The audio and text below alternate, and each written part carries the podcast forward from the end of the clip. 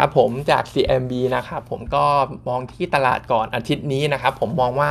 1,550เนี่ยคิดว่าน่าจะทะลุขึ้นไปได้นะครับผมแล้วก็น่าจะไปตันๆ ขอบบนที่ผมมองไว้เนี่ย1570 น่าจะถูก take profit บ้าง แล้วก็น่าจะ sideway อยู่แถวๆนั้นบ้างนะครับส่วนถ้าลงเนี่ยกรอบล่างที่มองไว้น่าจะ support ได้ก็คือ 1,500ถ้วนนะครับผม 1,500ถ้วน คิดว่า flow เนี่ยถึงแม้ว่าอาทิตย์ที่แล้วจะมี net buy บ้าง net sell บ้างแต่ก็ระดับที่1,500เนี่ยคิดว่าน่าจะ support ตรงนั้นได้ รวมไปถึงตัวสถานการณ์โควิดเราก็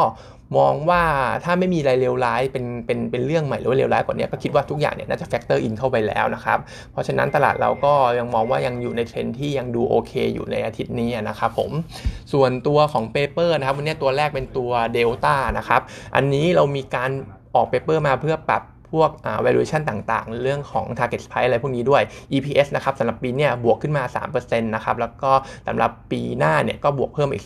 17% target price ตอนนี้จากเดิมเราให้ไว้ที่ 209 บาทเดลต้าตอนนี้เราให้เป็นประมาณ 340 บาทแล้ว เพราะว่านอกจาก EPS ที่ปรับขึ้นนะครับ เราปรับตัวของ valuation ด้วยก็คือตัวของ valuation จากเดิมใช้เป็น PE multiple อย่างเดียวนะครับ แต่แต่ว่าตอนนี้เราใช้เป็น sum of the parts แล้ว โดย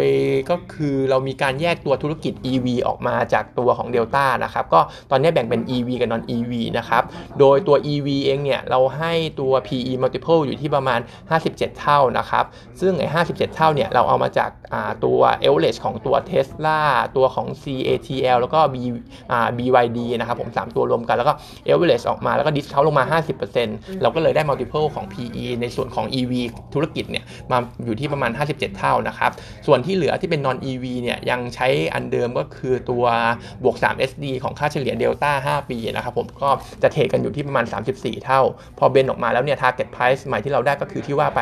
340 บาทนะครับทีนี้ในส่วนของ EV ที่ว่าไปเมื่อกี้เนี่ย ถ้าเราลองไม่ discount ลงมา ลองใช้ PE multiple เท่ากับของพวกเทคยักษ์ใหญ่เลยเนี่ย มันก็อาจจะทำให้ตัว target price ของ Delta เนี่ย ขึ้นไปที่ประมาณ 470 บาทได้นะครับ แต่ว่าอันนั้นเนี่ย เรามองว่ามันมันเกินไปนะครับผม เราก็เลยไม่ได้ใช้ก็เลยต้องมี discount ลงมาบ้างนะครับ ก็โดยสรุปเลยก็คือ fundamental เนี่ยดีนะครับสำหรับ Delta เรื่อง growth ก็เห็นค่อนข้างชัดอยู่แล้วก็เยอะด้วย แต่ว่าด้วยความที่มัน over value แบบนี้ก็เลยไม่น่าสนใจ เราก็เลยยังแนะนำเป็นขายอยู่เหมือนเดิมนะครับ ส่วน preview ใน quarter 4 เองเนี่ยก็ตัว core net profit นะครับ 1,860 ล้าน บวกได้ 400% year on year แต่ว่าติดลบอยู่ 27% Q on Q นะครับ ส่วน revenue revenue เนี่ย15,200 ล้านนะครับ จะบวก year เหมือนกันแต่ว่าติดลบ Q นะครับ gross margin ก็เห็นว่าจะดรอปลงหน่อยเพราะว่า อาจจะเป็นเรื่องบาดแข็งด้วย แล้วก็เรื่องวัตถุดิบต่างๆ ที่มันเริ่มปรับตัวขึ้นด้วยนะครับ เพราะว่าสัพพายมันมีช็อตเทรดบ้างนะครับ ก็เลยทำให้ตัวทั้งปี 2020 นะครับผม net profit ที่เราทำไว้เนี่ยออกมา 7,123 ล้าน จะต่ำกว่าต่ำแบบ forecast เดิมเรานิดหน่อยประมาณ 2%นะครับผม เพราะว่าอาจจะ factor in เรื่องของเงินบาทกับเรื่องของไอตัววัตถุดิบเข้าไปนะครับ แต่ว่าโดยรวมก็ยังโกรได้ดีอยู่นะครับ ทีนี้ตัวของ EV เนี่ยขอพูดเสริมอีกนิดนึงก็คือปีนี้นะครับ overall ในส่วนของยานยนต์เนี่ยคิดว่าจะติดลบประมาณ15% year on year แต่ว่าถ้าดูดู EV ในฝั่งของยุโรปแล้วนะครับ ยอดขายเนี่ยโตแบบ exponential เลยนะครับผมซึ่งจริง ๆ แล้วอาจจะมาตรฐานที่ต่ำด้วย แต่ว่าการเติบโตเนี่ยเรายังเห็นต่อเนื่องนะครับ มันออนมันเนี่ยเป็นบวกตลอดเลยนะครับส่วน penetration rate เองเนี่ยคิดว่าก็โตก็ก็สูงขึ้นเรื่อยๆ เพราะว่าในยุโรปเองเนี่ยปีที่แล้วเหมือนจะอยู่หลักหน่วยต้นๆ แต่ว่าปีนี้น่าจะจบที่หลักหน่วยปลายๆแล้วก็ปีหน้าเนี่ยน่าจะขึ้นไปหลัก 10 ได้ ส่วนใน UK ที่พิเศษหน่อยเพราะว่า EV exposure ค่อนข้างเยอะแล้วนะครับผมก็คือ penetration rate เนี่ยจากเดิมอยู่ที่ประมาณ 9%นะครับปีที่แล้วนะครับในเดือนในเดือน December เนี่ยแต่ว่าตอนเนี้ย penetration rate ของตัว UK เนี่ยอยู่ที่ประมาณ 20กว่าเปอร์เซ็นต์แล้วก็ถือว่า EV เนี่ยเป็น driver สำคัญของ Delta ต่อจากนี้นะครับผมก็อย่างที่ว่าไปนะครับพื้นฐานดี growth ดีแต่ว่า over value ไปก็เลยแนะนำเป็นขาย target price 340 บาทนะครับส่วนตัว paper อีกตัวเป็น CENTEL นะครับผมก็ด้วยสถานการณ์ปัจจุบันเองเนี่ยก็เลยมีการมี revise ตัว earning ลงมาหน่อยสำหรับตัว CENTEL นะครับ ก็ปี 2021 ตัว hotel นะครับผม occupancy rate ตอนตอนแรกเนี่ยเราคิดว่าจะอยู่ 45%แต่ว่าก็ cut ลงมาเหลือ 40%ตัว RevPAR เองเนี่ยก็คิดว่าจะบวก recover ได้แค่ประมาณ 19%เท่านั้นจากเดิม 34%ด้วย เพราะฉะนั้นก็ outlook ดูไม่ค่อยดีในฝั่งของ hotel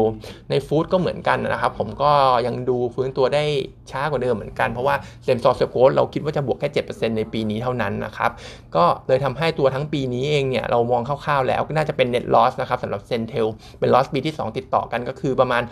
653 ล้านนะครับผมจากเดิมเนี่ยคิดว่าจะเป็น net profit 280 ล้านนะครับ ทีนี้ใน quarter 4เองเนี่ย preview สั้นๆ ก็คือตัว same store sales growth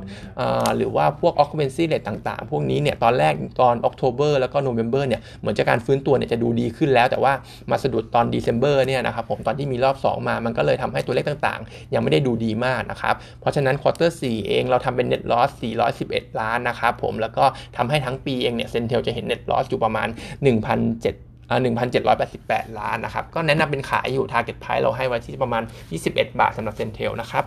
วันนี้ก็เท่านี้นะครับ